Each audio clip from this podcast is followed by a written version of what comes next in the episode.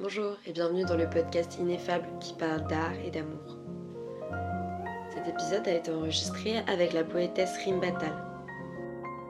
On y parle d'amour, de poésie et de poils.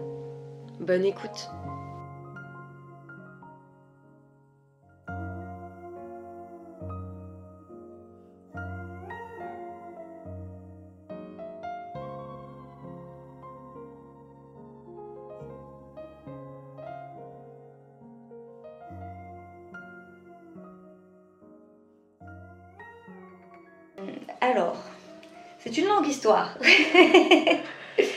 en fait, j'ai toujours écrit de la poésie.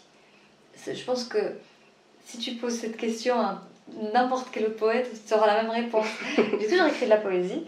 Euh, et je pense que toutes les personnes ont déjà écrit un poème. J'y crois vraiment. Je crois sincèrement que euh, tout être humain a déjà écrit un poème. Plus ou moins abouti, Hmm. Euh, plus ou moins tôt dans sa vie, etc. Mais ensuite, être poète, c'est quand on euh, continue, quand on poursuit euh, cette écriture-là, quand on essaye de la transformer, de la développer, de, quand on adopte un regard un peu critique sur ce qu'on fait, quand on réfléchit un peu plus à qu'est-ce qu'on veut faire avec ça, pourquoi ce besoin de la faire lire, qu'est-ce qu'elle va devenir, etc. Donc j'ai toujours écrit de la poésie. Et puis j'ai laissé tomber, j'ai zappé, je, faisais autre chose. Euh, euh, ça, ça m'aidait beaucoup quand j'étais adolescente à exprimer des, des, sentiments ou des émotions un peu compliquées à euh, appréhender autrement, mais vraiment sans lui accorder plus de sérieux que ça. Mm. Mais c'est assez paradoxal, tout en sachant vraiment profondément que j'étais écrivaine. À ce moment-là, c'était vraiment le mot que je, m'appliquais à moi-même et, j'avais des ambitions très terre à terre et très euh, les ambitions de mes parents. Tu vois, je voulais faire une école de commerce et travailler dans une entreprise et, euh, j'ai échoué. j'ai pas essayé longtemps non plus. Et, euh, mais par contre, j'étais vraiment convaincue que j'étais écrivaine. C'était une chose. Pour moi, c'était très, très clair dans un coin de mon cerveau sans forcément pratiquer de façon très très sérieuse. Je voulais faire lettres au lycée, mais j'ai pas pu. Ensuite, je voulais faire des études de lettres à la fac, j'ai pas pu. Enfin, j'ai été empêchée euh, longtemps. Euh, mais c'était vraiment une sorte de parallèle comme ça. Et un jour, adulte, jeune adulte, euh, j'ai rencontré un garçon, j'ai rencontré un, jeune homme que je trouvais très beau et, et qui était très amoureux de poésie et vraiment de poésie contemporaine.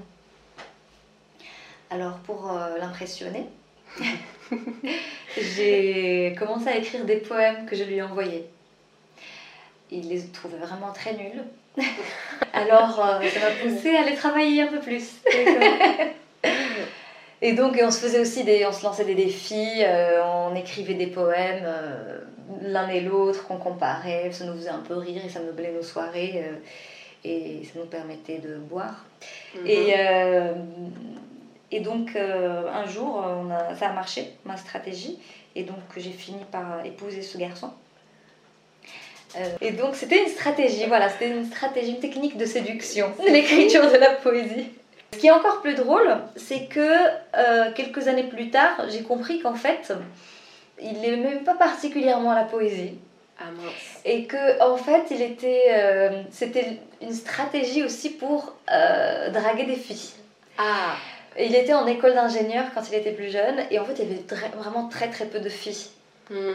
donc pour rencontrer une jeune femme et euh, voilà avoir des, des, des chances de sortir avec quelqu'un, il fallait maîtriser quelques connaissances en art et en littérature parce qu'en face de son école d'ingénieur, il y avait une école d'art où là, il y avait énormément de filles. Voilà, c'est très, très drôle. Mais oui, la poésie et l'amour, euh, c'est euh, pratique. Quand on compose le poème, c'est un peu une sorte de façon de faire l'amour. On me dit comme ça, c'est un peu euh, olé olé, tiré par les cheveux, mais si.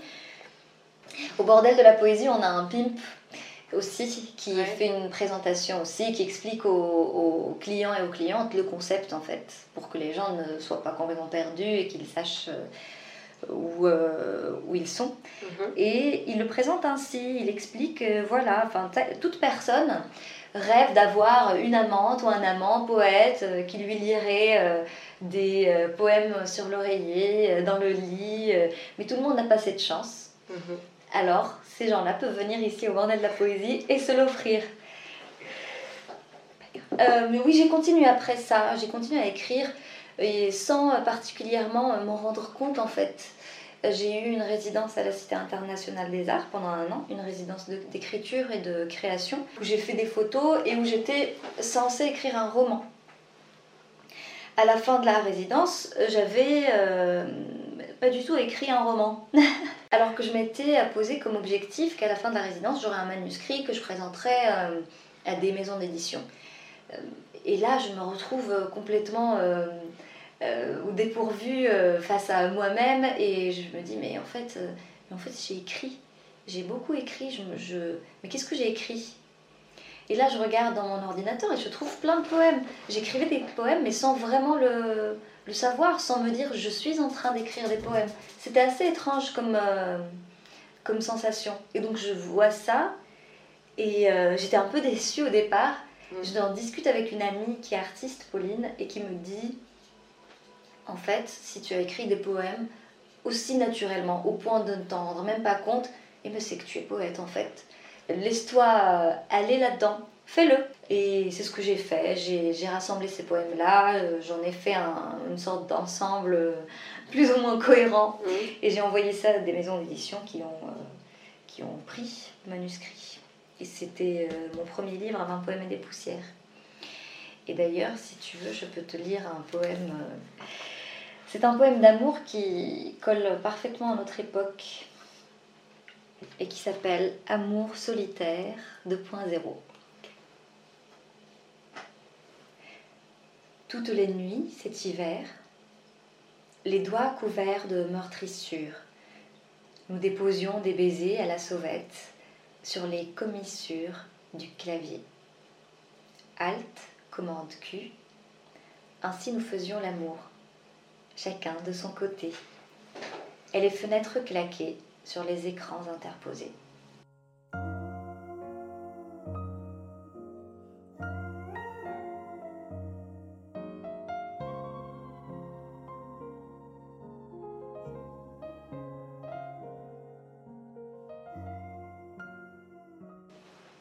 C'est marrant parce que comme je suis euh, mariée depuis un moment, j'ai des enfants, mais c'est surtout le fait d'avoir des enfants, j'ai l'impression que cette, euh, histoire d'amour s'est un peu déplacée.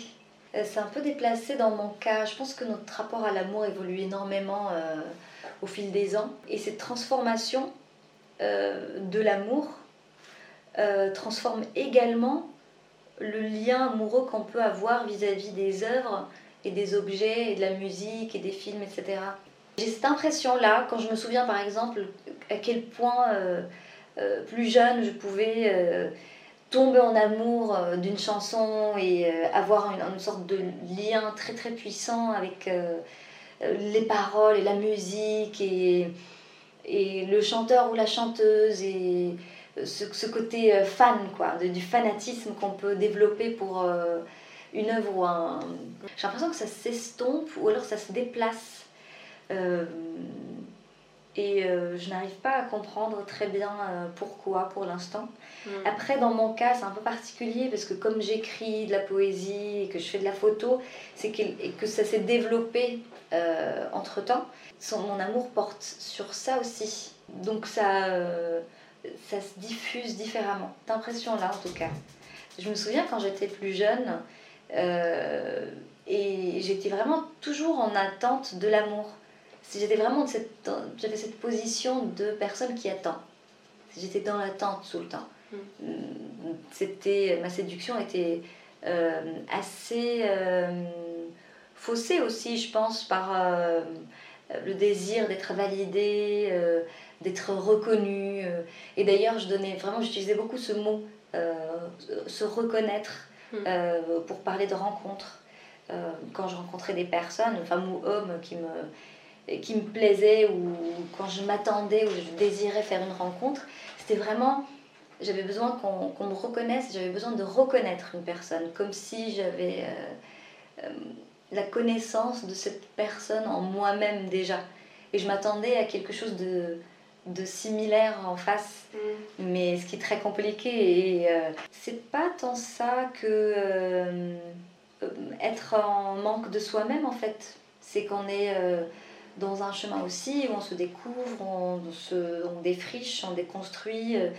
Et parfois, j'ai l'impression, quand on est plus jeune, qu'on se précipite sur l'autre pour combler tous ces manques qu'on a en nous, en fait. Et euh, moi, en tout cas, c'était carrément mon cas parce que euh, du coup, euh, j'ai fait des j'ai eu des relations un peu foireuses parce que j'étais dans cette j'avais cette exigence là en fait envers mm. l'autre. Mm. J'exigeais que cette personne me complète d'une certaine manière. Mais c'est triste en fait. Et mais oui, heureusement que ça a changé avec le temps. Et euh, c'est très compliqué cette histoire d'amour. Je ne sais pas si j'arriverai à en parler de façon euh, claire. Je, je, je, te le dis tout de suite, Émilie, je ne pourrai en parler que euh, par bribes et balbutiements. Parce que c'est une réflexion que j'ai même en ce moment, depuis même des mois. Et je lis des ouvrages un peu sur la question, parce que j'ai envie de comprendre quelque chose de comment l'amour euh, est devenu aussi central en fait dans nos vies. Euh, j'ai lu La fin de l'amour de Eva Illouz, j'ai lu euh, Les mondes dessinés de Liv Stromquist, qui sont vraiment très très belles et qui a une vision très juste. Elle est très pédagogue sur la question, elle arrive à décortiquer l'amour, mais vraiment comme une petite crevette comme ça. Quand, la rose la plus rouge et Les sentiments du prince Charles. Je vraiment conseil de lecture. Et, euh, et donc, je, je, ne sais pas par où commencer pour parler d'amour. C'est très. Euh, vraiment, je vois ça comme une sorte de grosse nébuleuse euh, qu'on a peut-être délibérément rendue opaque aujourd'hui. parce que ça nous pousse à la consommation en fait, ça nous pousse à la consommation d'objets, ça nous pousse à la consommation des autres, mais j'ai l'impression qu'on s'éloigne de plus en plus de ce qui est véritablement l'amour, en fait, qui est... Euh, euh, ce mot commence à être un peu galvaudé, mais malheureusement il est très beau, c'est la bienveillance, mm.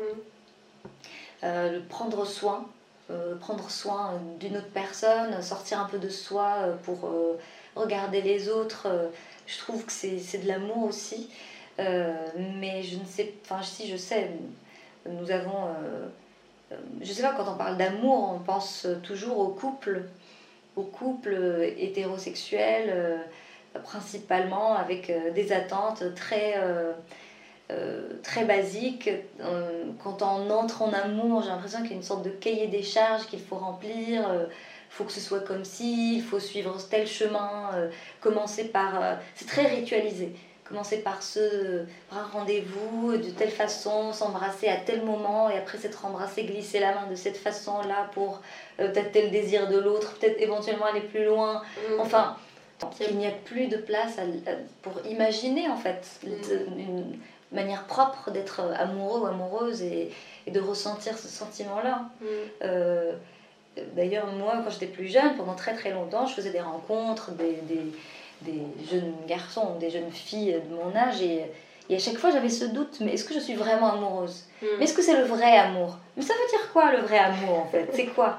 C'est euh, Roméo et Juliette C'est Qu'est-ce que c'est euh, Pourquoi un amour serait-il plus vrai qu'un autre euh, Pourquoi Qu'est-ce qui fait la puissance d'un amour et pas d'un autre Et aujourd'hui j'ai l'impression que voilà, on a tout cette attente-là.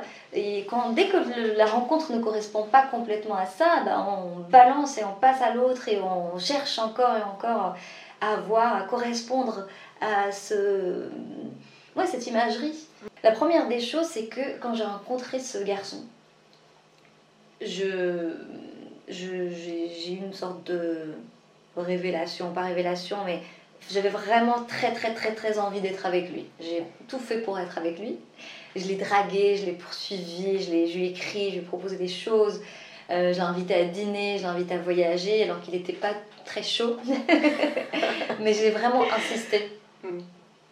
Et euh, et parce que d'un autre côté, il y avait cet intérêt qu'il a su susciter en moi, mais il y avait aussi une forme d'urgence. Euh, j'avais 22 ans au Maroc, et au Maroc, à 22 ans, il faut déjà être maqué et euh, être en euh, phase de se marier en fait. Il faut se marier jeune, c'est comme ça, 22, 23 ans, 24 ans, il faut que tu sois marié et que ce soit bouclé, et que tu fasses des enfants dans, dans l'année. Et moi, j'avais très très envie de sortir de ces schémas-là, et je faisais tout pour. Mais sauf que j'avais même cette pression-là. Mm. J'avais cette pression qui m'était répétée euh, par la famille de façon très très directe et claire et premier degré. Bon, ça suffit les conneries, il faut que tu te maries, il faut que tu retrouves quelqu'un de sérieux, de stable, de, etc. il y avait aussi un cahier des charges qu'il fallait que cette personne euh, remplisse. Il fallait surtout pas que ce soit une femme, bien sûr. Mais. Euh, et donc j'avais ça me mettait quand même une certaine pression. C'est sûr, elle est indéniable. Je ne peux pas juste dire aujourd'hui, oui, bah, je suis tombée amoureuse de lui, on s'est mariés, c'était super beau et magnifique. Ça ne l'était pas forcément. Il y avait ça, il y avait de très très beaux moments, très puissants. De, de... Il n'y avait pas de rencontre non plus très évidente. Genre, on se voit, on s'attire et on s'invite à dîner. Il m'a beaucoup rejeté au départ parce que je sortais avec plein de garçons qui me voyaient, euh, qui me croisaient par hasard dans le débat en train de rouler des pelles à d'autres personnes et que ça l'énervait. Et, euh, je lui disais, mais non, mais c'est toi que j'aime Il ne me croyait pas du tout. et euh, j'ai fini par le demander en mariage. Et il a euh, hésité, il, enfin, il m'a semblé vraiment pas du tout euh, intéressé. Euh, et là, je lui ai dit écoute, réfléchis, t'as 5 minutes. et au bout de 5 minutes, il m'a dit oui. Et ça n'a pas été non plus très très facile par la suite parce que il y a eu. Ben, il, est, il, est, français et moi je suis marocaine et on s'est rencontrés au Maroc. Donc il y a eu une année à peu près de de tout ce qui peut tuer l'amour, c'est-à-dire la distance, parce qu'il il était revenu en France et moi j'étais au Maroc, donc on vivait à distance. Il venait tous les mois à peu près, ce qui n'est pas du tout évident pour euh, entretenir une relation. Mm. On déteste tous les deux le téléphone, donc on ne s'appelait pas. Et on était en procédure de mariage, c'est-à-dire que tout ce qui est beau dans l'amour est complètement ratatiné par de la paperasse. C'est euh, ce désir de, concrétiser l'amour eh ben, te pousse à euh, euh, parcourir des couloirs froids de commissariat, de tribunal, de consulat français à Rabat, de courir chez des traducteurs pour traduire des actes de, naissance, de, mais vraiment mais des, un dossier, on dirait une thèse de doctorat en fait. Il faut prouver que ce n'est pas un mariage blanc, donc il faut prouver cet amour-là avec des papiers administratifs. Et c'est horriblement humiliant et absurde et kafkaïen. Hein, c'est incroyable. Et euh, je pense que euh, c'était euh, une première preuve d'amour de part et d'autre, le fait d'avoir tenu. Mm. Et là, j'ai vu aussi, en fait, et c'est aussi, enfin, je me sentais vraiment très peu aimée par cet homme au début. Je me disais, ok, c'est pas grave, je m'engage dans une histoire où c'est moi qui aime et lui, il s'en branle un petit peu. Et en fait, c'était pas du tout vrai il avait juste une. Et il a toujours une façon différente d'exprimer son amour, qui n'est pas dans les films, en fait. Mm. Euh, c'est pas cette passion, on va s'attraper, on va se rouler des galoches sur la plage et on va se dire oui tout de suite et tout. Non, mais par contre, son amour est solide. Euh, au bout d'un moment, au bout de huit mois de paperasse, j'ai craqué, je pleurais dans une administration et tout, on me disait mais j'en ai marre, je veux plus de ce mariage, c'est horrible, mais j'ai plus envie de me marier. Et je me souviens, j'étais, il y avait le préfet de Rabat qui passait par hasard et qui me disait Mais pourquoi vous pleurez, madame? Je dis C'est qu'à cause de vous Je lui hurlais dessus en me disant Mais qu'est-ce qui se passe? Vous ne parlez pas comme ça. J'ai dit Et vous, vous êtes, vous êtes en train de me, me détruire, de m'humilier depuis des mois et vous ne voulez pas que je vous parle de cette manière-là? Et d'ailleurs, j'annule mon mariage. Je ne veux plus me marier. Je ne me marierai jamais. Et j'étais en train de hurler dans... Et là, la personne a été un peu touchée en disant Mais non, ma fille, venez, c'est pour vous qu'on fait ça. C'est pour être sûr de que vous, on vous donne pas n'importe qui. J'ai dit C'est bon, euh, je peux prendre mes décisions toute seule, je suis majeure.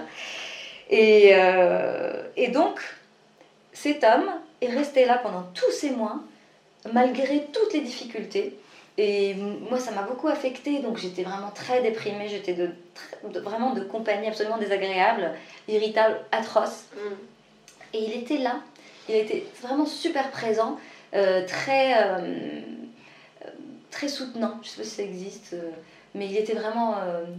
il m'a porté. Mm. Et ça, c'était très très précieux. Et là, je me suis dit, waouh, franchement, là vraiment, je pense qu'on va passer notre vie ensemble. Alors qu'avant, en mari, on me disait, bon, voilà, le divorce existe, tous les gens divorcent, on s'en fout, il y a cette porte de sortie.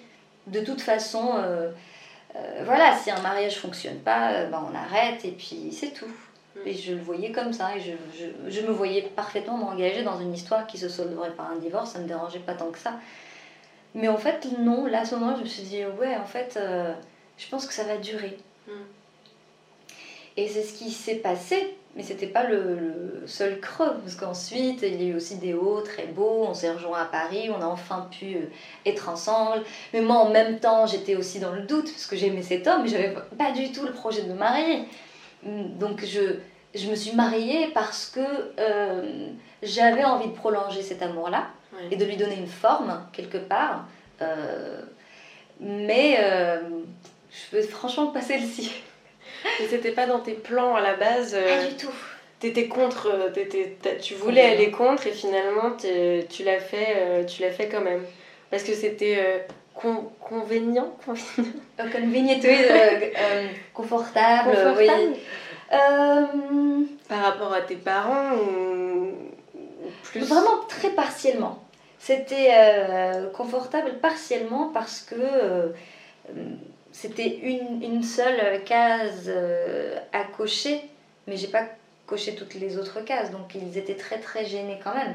Euh, déjà, ils voulaient pas que je me marie avec euh, une personne autre que marocaine, pas parce qu'ils aiment personne, mais vraiment parce qu'il y a cette, historique de rapport compliqué entre le Maroc et la France, parce que eux, le rapport qu'ils ont eu avec des Français et des Françaises, c'était de, de, des rapports de personnes euh, colonisées en fait. Bon, ça s'appelait un protectorat, mais dans les faits, euh, ils se faisaient humilier par leurs profs. Euh, tous les, les, les, les, boss et les supérieurs étaient français à un certain moment, et eux, c'était tous des, des sous-fifres, donc ils ont ils voulaient pas que, j'ai, que je me, m'engage dans un, ce type de rapport en fait. Mm. Et puis aussi, ils ont, il savait très bien que si je me mariais avec quelqu'un d'autre que marocain, j'allais aller vivre ailleurs à un moment. Et il voulait pas que je sois loin d'eux, ce qui peut se comprendre. C'est très, très étrange parce qu'il y a la partie. Euh, d'un côté, c'était euh, plus confortable en effet euh, de me marier. Mais, et de l'autre côté, j'ai pas tout fait comme il fallait parce que voilà, j'ai pas fait de fête de mariage, j'ai refusé. Euh, j'ai pas, euh, je suis pas passée par toutes les cases de fiançailles avec le petit délai classique à respecter, avec le mari qui vient avec tout un cérémonial et des cadeaux pour la mariée, etc. On s'est juste marié et puis voilà, il m'a acheté une bague et je lui ai acheté une bague et faut qu'il a payé lui-même parce que j'avais pas de sous. et voilà. Et, euh, et ensuite, il y a eu d'autres hauts et d'autres bas dans cet amour, euh, notamment parce que moi, euh, j'avais, c'est moi qui l'ai demandé en mariage. Mais ensuite, je me suis dit, mais putain, qu'est-ce que j'ai fait? Je me souviens très bien, genre, une semaine après le mariage, après la signature de l'acte, il était rentré en France, moi j'avais encore au Maroc, et je l'ai appelé en pleurant en me disant, mais qu'est-ce qu'on a fait? Quelle idée idiote mm. Moi je voulais pas me marier mais pourquoi on s'est marié Et là, il m'a dit encore une chose, il est génial ce mec. Il me fait, bah écoute Rim, si tu veux, euh, on peut divorcer, hein. Il n'y a pas de problème, on peut annuler le mariage. Et puis on... je lui dis, mais tu vas me quitter Il me fait, mais non, on peut rester ensemble, mais sans être mariés, voilà. Et là, je fais, non, c'est bon, on garde le mariage, on reste mariés. Et voilà, et ça a encore continué avec euh, encore une fois, enfin à chaque étape, je fais une crise. Et donc euh, l'étape suivante, c'était s'installer ensemble. Et j'étais pas du tout prête, donc euh, c'était encore, je, passe, je passais par une autre crise. Je me sentais complètement annexée euh, à lui, à sa vie, parce qu'en plus je suis venue ici vivre avec lui en France, dans un autre pays qui n'est pas le mien. Donc c'était encore compliqué. Et encore une fois, il a réussi à gérer, il sait très bien désamorcer les, les, les petites crises. Et puis, comme j'avais un atelier, je vivais dans mon atelier au début, euh, je venais le voir toutes les trois semaines euh, pour faire euh, mes machines chez lui, et puis je repartais. Donc tu avais quand même ton atelier, ton espace à toi Au début, la première année. Après, j'ai dû m'installer avec lui à 100%. C'était pas évident, évident non plus. Enfin, c'est euh, c'est assez compliqué. Mais euh, au fil des ans, on a réussi à, euh, trouver des sortes d'équilibre entre nous deux, à respecter chacun, chacune l'espace de l'autre. c'est quelqu'un qui est très respectueux. Et je pense que si s'il n'était pas comme ça, je ne serais pas restée avec. Hein. Mm. C'est très clair dans ma tête. Je, je vois plein d'amis, de, d'amis par exemple, qui font des sacrifices pas possibles sur des choses absolument essentielles. Par exemple, euh, truc euh, très bête, mais super essentiel, c'est le partage des tâches. Euh, moi, ramasser les chaussettes de mon mec, c'est hors de question. me battre ou faire unique, enfin la vaisselle toute seule ou le ménage toute seule ou les courses toute seule, c'est hors de question. Là, c'est naturellement partagé, c'est même pas quelque chose pour laquelle j'ai dû me battre en fait. Mm. Et j'ai beaucoup de chance, j'en ai absolument conscience parce que voilà, tu vois, parfois quand, quand je sors euh, ma petite casquette féministe à la maison et que je râle pour d'autres choses, mon, mon, mec me dit Non, mais tu rigoles, euh, ici on n'a pas ce problème-là et tout. Je suis là, ouais, mais ça ne fait pas, euh, ça n'en fait pas un non-problème pour tout le monde en fait. C'est un fait de société historique. nous, c'est pas le cas chez nous, on s'occupe tous les deux naturellement d'enfants qu'on a fait à deux, ce qui est absolument normal. Voilà, enfin, parce que tout le monde me dit, bah ton mec il est super, il t'aide beaucoup. Non, ils m'aident pas, ces enfants, je, je les ai pas trouvés dans la rue je lui ai imposé. Mm, mm. On les a fait euh, d'un accord commun, euh, avec nos deux corps, on, s'est engagé dans quelque chose, donc on, on, s'en charge ensemble. Mm. Et ça aussi, c'est témoigner de l'amour à ses enfants que de s'en occuper. Et aussi, on a une autre chose, ça c'est vraiment très important en amour, si on veut qu'une relation dure. Euh, ne pas trop poser de questions à l'autre. On se pose pas trop de questions. Je sors. X, ce soir je sors. Est-ce que ça te va? Euh, Ok.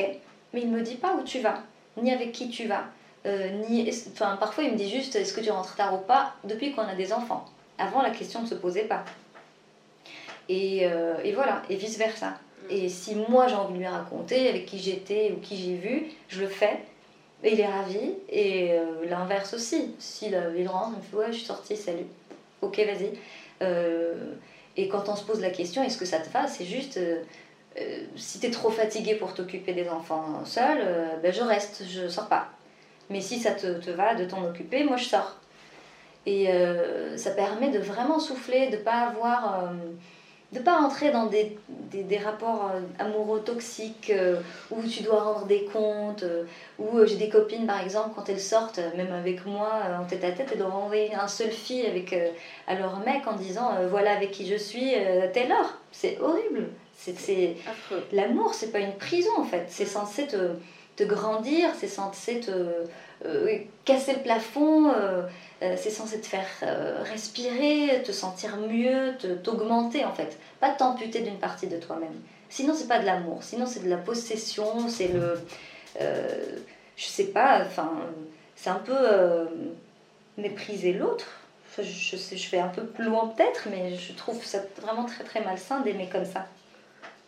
Quand on aime quelqu'un, on doit être fier de, de, de, cette personne.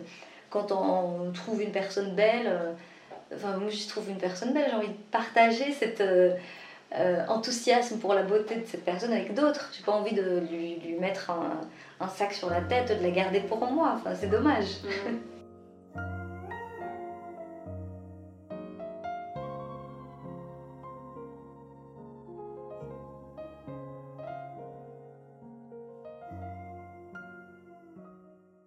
Faut le faire, il faut être exigeant en amour il faut exiger, il faut garder sa liberté aussi, c'est quelque chose de précieux. Je connais pas mal de personnes qui s'embourbent dans des relations amoureuses, qui donnent tout, euh, qui se... Enfin, si l'autre dit non, tu voyages pas sans moi, la personne accepte, et elle se fait quitter. Et j'entends toujours ce discours de oui, mais moi j'ai tout donné, j'ai toujours été présente, j'ai toujours été là, j'ai laissé tomber mes amis, je voyais plus personne, je sortais plus tout seul. Euh, lui il aimait ACDC, alors moi j'ai laissé tomber euh, Beyoncé, j'allais que qu'au concert d'ACDC. Non en fait. Euh, et il m'a quitté quand même. Mais oui, parce que je sais pas, t'as pas envie de vivre avec un clone de toi-même, t'as pas envie d'être, de vivre avec une personne en captivité, t'as envie que. Enfin de sentir un peu que ton amour est toujours légèrement mis en danger. C'est agréable d'avoir une certaine stabilité, mais on a toutes et tous une sorte d'amour du risque, quoi, de se dire cette personne, elle a aussi une vie, elle a aussi euh, d'autres intérêts, elle a aussi peut-être qu'un jour elle va se désintéresser de moi. Et ça, ce léger doute fait qu'on fait l'effort euh, de euh, travailler sur soi, d'être toujours désirable, d'être toujours aimable, de prendre soin de l'autre, de lui témoigner notre amour. Euh, et pas juste, je sais pas, devenir son objet. Mm. Et c'est, c'est complètement faisable, ça se fait. À partir du moment où on se positionne comme ça, où on, on insiste pour avoir ces espaces. oui, salut, dans deux mois, je pars deux semaines parce que j'ai besoin d'écrire parce qu'il me faut ce temps-là. Hmm. Et tu vas t'organiser, toi, pour faire euh, autre chose, pour euh, cette absence, en fait. Et je vais pas je me justifier, c'est important.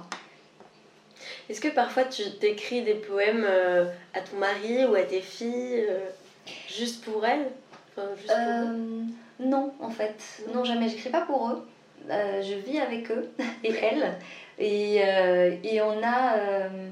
on partage autre chose que l'écriture, en fait. On on s'aime, on se témoigne cet amour différemment. On fait d'autres choses, on danse ensemble, euh, on danse beaucoup avec mes filles, on discute beaucoup. Elles me posent plein de questions et j'adore. Les conversations avec elles sont super intéressantes, elles te font réfléchir euh, et reconsidérer euh, et renouveler ton regard sur des choses très très basiques ou même sur des connaissances que tu, tu as l'impression d'avoir complètement acquises et en fait elles te posent des questions sur, euh, je sais pas, ce bois, comment il est arrivé jusqu'ici, et qu'est-ce qui fait qu'un. Comment est-ce qu'un arbre communique, de quelle manière, et tu dois tout le temps renouveler tes connaissances pour pouvoir euh, leur apprendre des choses nouvelles.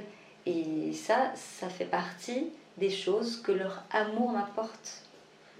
J'ai eu une sorte de deux grandes découvertes qui ont ensuite assez influencé mon écriture, il me semble.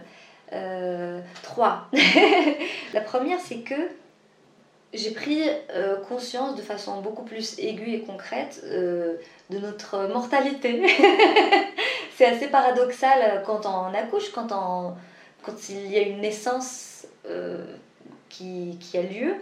mais j'avais, en accouchant de ma fille, la première, j'ai regardé mes parents et je me suis dit, putain, merde, mais en fait, ils vont mourir un jour. Alors, or, avant, en étant leur fille, ils ont toujours existé. Euh, quand je suis née, c'était des sortes de divinités sur Terre. J'ai pas connu leur début. Et donc, pour moi, la fin, elle est très très floue, très. Euh, pas du tout concrète en fait. C'est.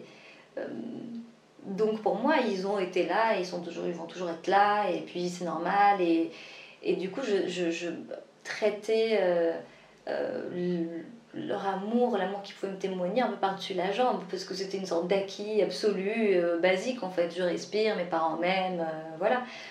Alors que c'est quelque chose qui peut toujours s'arrêter en fait, qui est précieux, qui est rare, qui est limité. Et donc ça vraiment permet euh, de changer son regard là-dessus.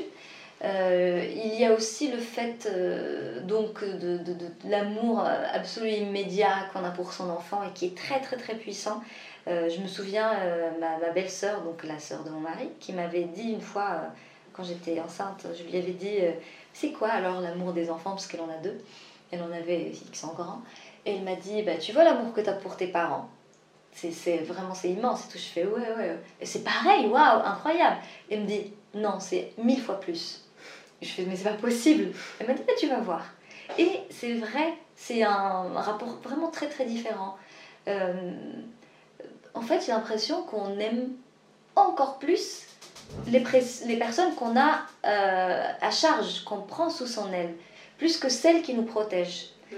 Euh, quand tu, tu, prends soin d'un enfant, tu le nourris, tu, tu, fais en sorte qu'il dorme pour qu'il soit en bonne santé, euh, qu'il le soigner quand il est malade, l'habiller pour qu'il n'ait pas froid, veiller à sa survie. c'est vraiment, ça augmente cet amour primaire qu'on peut avoir immédiatement en accouchant, parce que l'événement est déjà incroyable. Euh, mais il n'a pas le même effet pour tout le monde. Hein. Il y a des mères qui aussi ne se sentent pas du tout à l'aise avec l'idée de la maternité, qui font ça parce qu'il euh, faut le faire, et puis qui se retrouvent avec un enfant sur les bras, et c'est très très inconvenient. c'est très inconfortable. pour elle, malheureusement. Et, euh, mais il n'y a aucun moyen de savoir avant d'en faire. Encore un grand mystère. Ouais, c'est encore un grand mystère. Et donc voilà, ça c'était une des découvertes. Et donc ce qui arrive avec cette découverte-là, donc cet amour immense, c'est la peur. La crainte, la peur pour cet enfant, qu'il lui arrive quelque chose. Et c'est horrible. C'est vraiment, on commence à s'imaginer des choses incroyables. C'est vraiment un, amour flippant. et vraiment, je pense à ma mère quand j'étais jeune. Et quand je rentrais, elle me disait à quelle heure tu rentres? Je dis, ben, je sais pas. Et que je sors et que mon téléphone euh, s'éteint parce que j'ai plus de batterie. Et qu'elle m'appelle pendant des heures et des heures. Et moi, je m'en fous, je m'amuse, je suis en boîte et je rentre à 4 heures du mat. Mais je ne sais pas comment je le vivrai quand j'aurai mes enfants. Quelle horreur Et moi, je vais sortir avec elle. pour les surveiller, c'est pas possible. Et voilà, donc ça permet de relativiser un peu euh, l'énervement qu'on a vis-à-vis de ses parents euh, trop possessifs et relous. Euh, et l'autre chose, c'est que je suis encore plus engagée physiquement dans mon écriture. J'ai la chance d'avoir un corps qui est assez standard et qui varie très peu. Pendant très très longtemps, franchement, entre le bac et mes, mes 27 ans, 26, parce qu'après j'étais enceinte, euh, mon corps change très très peu. Euh, vraiment, j'ai des variations très légères, j'ai le même poids. Euh, alors que là, mon corps s'est transformé de façon significative, très vite, brutalement mm.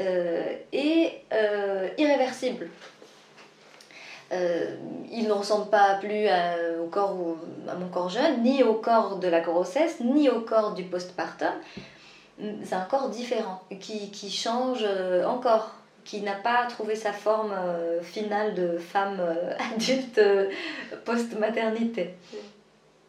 Et c'est aussi un amour qu'on doit inventer en fait pour ce, ce corps nouveau. C'était mm. très étrange au début de pas. Je ne savais pas m'habiller. Avant, j'allais dans un magasin. Si quelque chose me plaisait, je savais ma taille, je savais très bien ce que, l'effet que ça allait avoir. Une fois porté, je savais ce que ça allait donner. Alors que là, je voyais quelque chose, je l'essayais, c'était pas à ma taille, ça ne rendait pas du tout euh, euh, de la même manière qu'avant. Euh, même après l'accouchement, même avec mon corps qui enfin mon ventre qui rétrécit, qui commençait à peu près à reprendre sa place, c'est très étrange. Mes hanches se sentent élargies, il faut se regarder dans le miroir et, et apprendre à se connaître de nouveau, à, s'aimer de cette manière-là, d'une nouvelle manière. Mm. Et, et, du coup, je me suis retrouvée avec mon corps qui devenait de plus en plus central dans mon écriture dans mes livres. Ça se voit entre le premier euh, euh, et le dernier. Euh, c'est, enfin, vraiment, c'est, une écriture beaucoup plus incarnée, j'ai l'impression. Et c'est, ça va aussi de pair avec le fait que je, je, fais de plus en plus de lectures publiques. Je fais les lectures en tête à tête, donc il y a un rapport différent aussi au corps du lecteur ou de la lectrice qui est présent devant moi. Et maintenant, ça a modifié mon écriture dans le sens où, quand j'écris, bah, je me dis, est-ce que c'est un poème que je pourrais lire à une personne face à moi?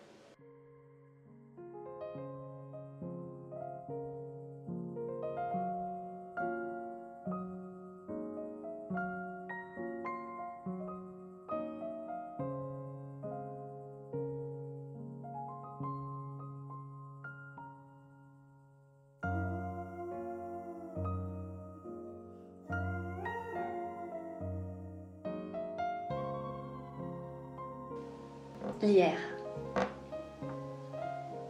Alors c'est un poème que euh, j'ai écrit, euh, qui est paru dans mon deuxième livre euh, qui s'appelle Latex, aux éditions Lanskin. Et je l'ai écrit après avoir vu un tuto, un tuto parodique d'une artiste qui s'appelle Aurore Morillon. C'est une artiste belge écoféministe, queer, géniale. Et donc dans ce tuto-là, elle se teignait elle, expliquait comment se teindre les poils des jambes en blond. Et j'ai trouvé ça vraiment génial et, drôle. Euh, c'est une militante pro-poil euh, et euh, ça m'a tellement touchée, fait marrer, émue et j'ai écrit ce poème-là qui s'appelle Lierre. Ma femme, ma petite femme, que j'aime ta forêt des ta fêlure droite, que j'aime quand tu teins le lierre de tes jambes dans ta baignoire en blond, ta voix de feutre et de fonte, tes lèvres salées, de mangeuse de pépites de tournesol grillées et salées, tes lèvres opulentes, de mangeuse de plats et de mie, communément appelée bouche à pipe. Petite femme, vêtue de lierre blond, tes cheveux sont noirs, si noirs qu'on dirait les miens. J'aime quand ils s'égaillent sur la céramique blanche, de ta baignoire blanche et noire de pépites de tournesol. Le dessin de ta hanche, tes dents de céramique blanche et noire de tabac s'ouvrent sur tes enfantines patopées, contines qu'au clavier tu couches pour me parer. Ton verbe, habile, me maintient à la bouche bée, me prend aux tripes, ma rime à toi, pleine. Ta voix, comme je l'aime, comme j'aime quand, ma femme, tu me manges, et pour j'aime ta chatte, tu me dis j'aime ton univers. Comme je t'aime d'amour, je t'ai aimé à Beauvau, comme je t'aime, et comme j'ai aimé ton duvet blond, et gentil et craint pour mon nez, tes seins, manifestes tremblants comme des œufs durs, tes seins tombant dans mes mains, tes seins remplis de lait et de provisions, nous tiendrons un an le temps que tes jambes feuillolent à nouveau.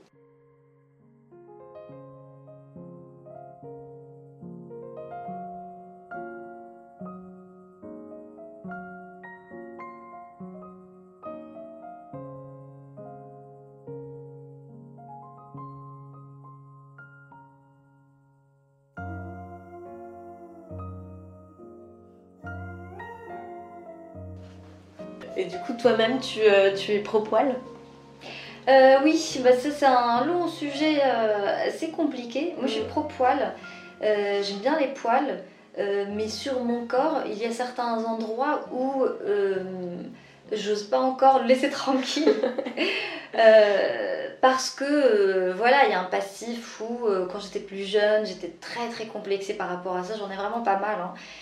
Et donc pendant très très longtemps, bah, moi je savais pas au départ, tu sais, je, je- au collège, je mettais des jupes et on se moquait de moi parce que j'avais beaucoup de poils par rapport aux autres.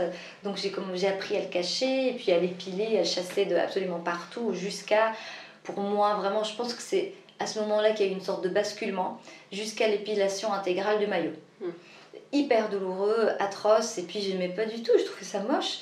Et, euh, et voilà. Et là, je me dis, mais c'est pas possible, il faut, faut arrêter. Et là, j'ai commencé un peu à laisser euh, euh, mon pubis euh, tranquille, petit à petit. et puis là, c'est vraiment. je laisse totalement tranquille. enfin, quand j'arrive et que je dis, maintenant, je ne m'épile plus la chatte, et je garde ça comme ça, c'est pas parce que du jour au lendemain, je me suis réveillée, je me suis retrouvée super puissante et forte, et voilà. C'est vraiment un long chemin un peu compliqué, semé de petits moments de honte et d'hésitation. Parce que je me souviens aussi, même après, à partir du moment où j'ai décidé de les laisser tranquilles, déjà parce que ça a coïncidé avec une rencontre avec un garçon qui validait ça en fait, qui aimait les poils et qui me disait mais c'est beau, laissez tranquille. Donc il y a eu cette validation extérieure, c'est triste, mais malheureusement, euh, c'est pour ça qu'on a besoin d'alliés. et, euh, et aussi de, de arrêter de euh, mettre la honte aux filles qui se disent non, moi je, je vois un garçon, il préfère euh, épiler donc je m'épile. Enfin, je, je comprends en fait, on peut comprendre et on peut être sympa avec ces gens aussi et pas dire oui, t'es nul, tu corresponds et tu obéis à ces injonctions. Et c'est c'est compliqué les injonctions, c'est dur, c'est Oui. enraciné, c'est. Euh, D'en sortir, c'est pas si facile. C'est- Ça vient par étapes et chaque personne fait son chemin. Et moi-même, vraiment à partir du moment où j'ai décidé de les garder, il y a eu aussi des moments où je rencontrais une personne pour la première fois, je me disais non, peut-être que je m'épile, et puis peut-être après, si ça le dérange pas, voilà. Et après je me dis non mais Rime, mais t'es pas sérieuse quand même, mais on s'en fout. Et, ben, et maintenant, j'ai décidé que bah, ça fera le tri. Ouais. Et voilà, bah, si la personne vraiment... T'imagines, tu rencontres un mec ou une femme Mm. qui te trouve super génial, mais euh, Burke, t'as des poils, donc euh, je te revois plus, je te rappelle pas. Mais ça veut dire que c'est une personne super, très superficielle et, et pas du tout intéressante. Mais moi, ce dont j'ai peur, c'est euh, c'est de cette, cette idée parfois en amour, en relation, de devoir faire des compromis.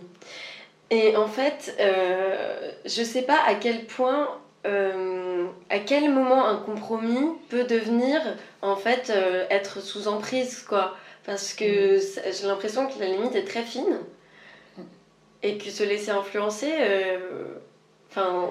c'est très très difficile à, à voir et je suis assez d'accord. Ça fait peur en fait. Mais je pense qu'il faut ne pas se faire violence.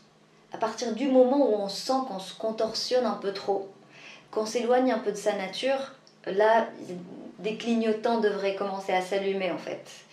Euh, et c'est ce premier clignotant qui s'est euh, allumé pour moi. Et quand je me suis dit, ok, ce gars, il exige de moi que je m'épile le sexe à la cire les, toutes les trois semaines. ok, il m'aime d'amour fou, ok, je l'aime. Mais ça, c'est vraiment pas cool. Et si ce mec m'aimait, il sait très bien à quel point ça me fait mal, à quel point ça me donne des petites. Euh, je suis sensible, ça me donne des boutons, des, poils incarnés, c'est désagréable. Et je lui disais, mais on n'avait rien à fiche, il, voulait quand même que je le fasse. Et donc, euh, ça fait partie d'un certain nombre de choses qui ont fait, qui se sont accumulées, qui ont fait que j'ai quitté cette personne à un moment. Euh, ce sont des choses qui nous mettent un peu la puce à l'oreille.